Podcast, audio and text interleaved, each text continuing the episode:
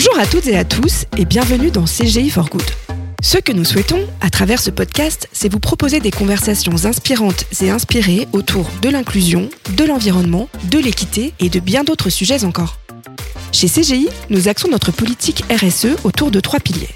D'abord, s'engager pour les talents, ensuite s'investir pour les communautés et enfin agir pour la transition climatique. Aujourd'hui, nous allons explorer le pilier climat en abordant plus particulièrement la question de la mobilité. Pour en parler, j'ai le plaisir d'accueillir Stéphane Bonanno, vice-président mobilité chez CGI Business Consulting, et Axel Droiden, responsable des partenariats stratégiques au sein de Transdev. Ils animent tous les deux une communauté d'intérêt au sein de Movinon Lab. Alors Axel, une question simple, où en est-on aujourd'hui en matière de mobilité? Alors le constat est d'abord environnemental, puisque les transports aujourd'hui c'est un quart des émissions de gaz à effet de serre dans le monde, dont une bonne moitié sont dues à la voiture. Et on frôle même les 60% dans le cas de la France. Et dans le même temps, vous avez l'explosion de nouvelles solutions alternatives de, mobilité. Ce sont les trottinettes électriques dans nos centres-villes, de l'autopartage, du vélo-partage, du de tout ce qui se fait euh, autour du vélo. Et en parallèle, c'est également une difficulté économique croissante pour aller financer les grandes infrastructures de transport, notamment ferroviaires, qui sont euh, très coûteuses pour la collectivité.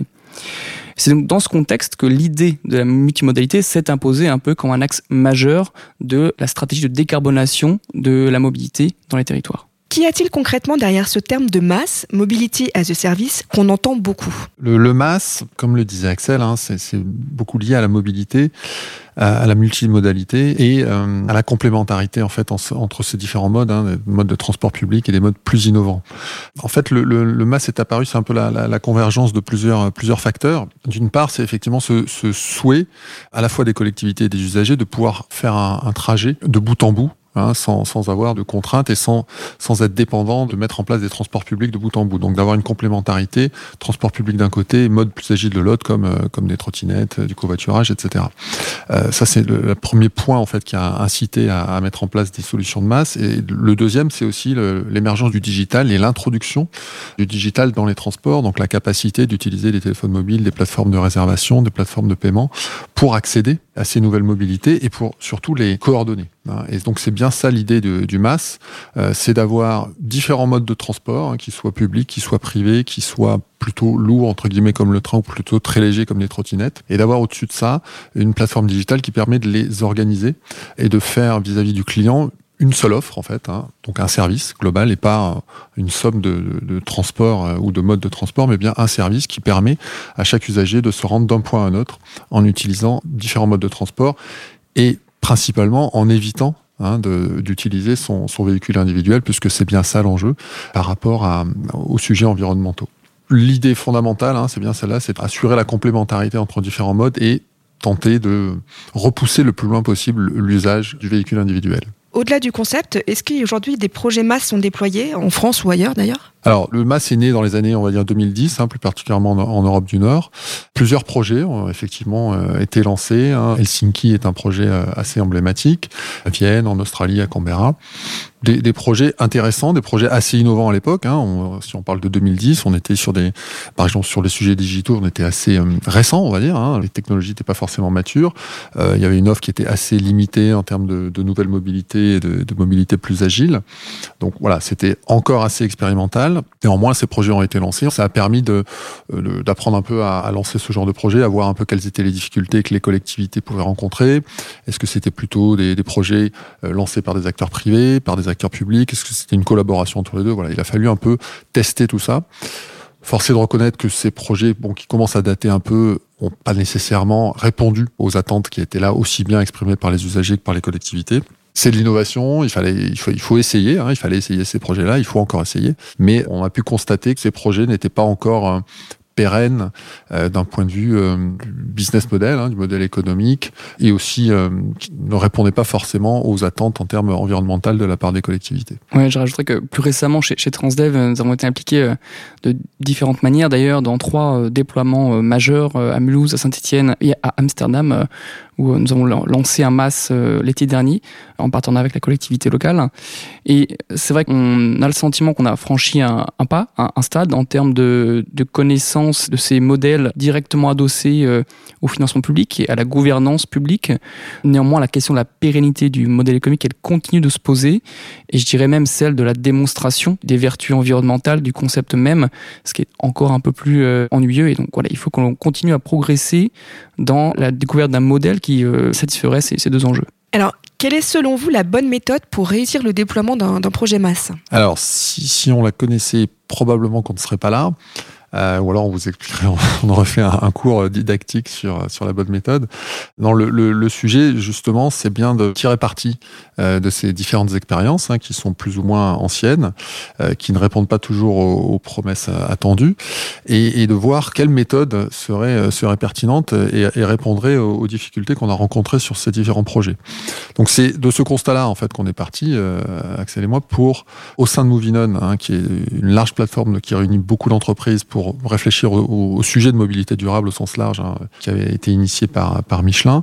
Et au sein de Movinon, nous avons donc lancé une plateforme de réflexion, ce qu'on appelle un think tank, qui justement vise à réfléchir à la bonne méthode ou aux bonnes méthodes, euh, puisque ça peut dépendre aussi des, des territoires. Hein, évidemment, il n'y a pas une méthode applicable et générique pour l'ensemble des territoires. Voilà, trouver les, peut-être les, les, bonnes méthodes qui permettent euh, de sécuriser la pérennité d'un modèle économique du MAS. Euh, une des particularités, comme on l'a dit, du service MAS, euh, c'est de faire appel à des acteurs privés, des collectivités, des startups, des acteurs du digital. Voilà, il y a beaucoup d'acteurs différents.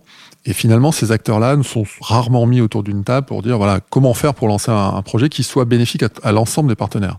Hein, c'est bien ça la difficulté. Ça, doit être bénéfique pour les usagers et les collectivités au plan euh, environnemental et, social, mais aussi pour les entreprises parce qu'il faut qu'elles assurent leur pérennité économique. Donc là, l'idée, c'était de faire collaborer euh, tous ces acteurs-là. Effectivement, par nature, hein, le, MAS, on, l'a vu, c'est euh, avant tout une façon de, rassembler des, des acteurs très différents et qui ont donc des logiques de, de, fonctionnement, des façons de travailler très différentes, des enjeux, des logiques temporelles euh, différentes.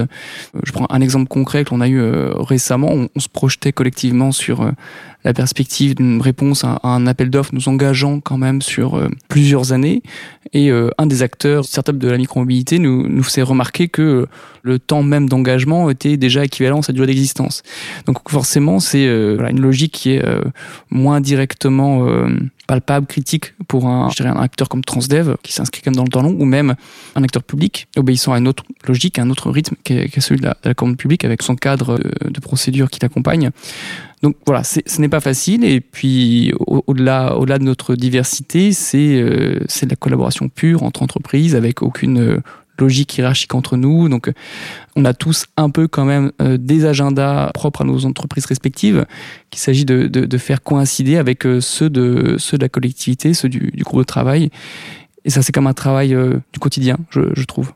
Alors prometteur mais difficile à concrétiser. Est-ce que c'est un bon résumé notre problématique masse? Alors oui, c'est un, un, bon résumé. C'est prometteur. C'est pour ça qu'on s'est lancé dans, dans l'aventure. Néanmoins, effectivement, c'est pas pas si évident et c'est pas si évident parce que on, est en train d'innover. On est en train d'innover sur une sur une méthodologie qu'on construit avec plusieurs entreprises qui, comme le disait Axel, ont, ont, des agendas, des objectifs et des enjeux un peu différents. Euh, donc c'est pas pas simple, mais euh, en tout cas c'est prometteur. Et finalement, aujourd'hui, le sujet, c'est de je crois que les échelles de temps sont un élément important. Hein. Les, collectivités ont, ont, des échelles de temps et des cadres euh, réglementaires, etc., qui sont relativement contraignants. Et finalement, innover euh, en partenariat entre entreprises privées et acteurs publics, c'est pas si simple aujourd'hui. Hein. La réglementation fait qu'on peut pas euh, décider du jour au lendemain comme ça de lancer des, expérimentations. et ça aussi, c'est un apprentissage en fait. Hein. C'est un apprentissage en, en, en commun. Un des résultats finalement de cette première partie de réflexion, c'est de se dire que un, construire une méthodologie à plusieurs, c'est effectivement très efficace et très prometteur, mais ça, prend un peu de temps. Le deuxième point, c'est que aller au-delà, expérimenter, euh, nécessite en fait d'avoir des échelles de temps et des, cadres assez souples, assez agiles. Pour y arriver, ce qu'on constate, c'est euh, d'utiliser la simulation dans un premier temps. Hein, c'est de, mettre en place, euh, et c'est ce qu'on est en train de faire avec certains acteurs, peut-être Axel, tu peux expliquer en quoi en quoi la simulation peut être un, bénéfice pour nous tous. Mais c'est vrai que j'aime bien cette idée puisque l'idée de cette communauté, c'est d'abord de connaître un peu quelles sont les, logiques économiques respectives de, chaque acteur. Donc on a voulu le faire en partant de cas euh, concrets, précis, à partir desquels on pouvait euh, s'appuyer sur des jeux de données quand même euh, suffisamment réalistes pour mettre à l'épreuve ses intérêts, ses logiques propres à chaque, chaque acteur. Une autre façon de le faire, puisqu'on l'a vu, la rencontre avec le rythme notamment de la commande publique, c'est quelque chose d'assez compliqué à mettre en œuvre. Donc une autre façon de le faire, c'est peut-être de passer par de la simulation, de créer un espace un peu fictif, une ville fictive avec des, données inventées, à partir desquelles on pourrait faire réagir nos, nos, nos différents agents économiques, par itération, de trouver peut-être un équilibre euh, ou une zone d'équilibre au sein de laquelle un projet est possible. Un grand merci à tous les deux pour cet échange passionnant. Merci. Merci. Quant à moi, je vous retrouve très vite pour un nouvel épisode du podcast CJ for Good. À bientôt.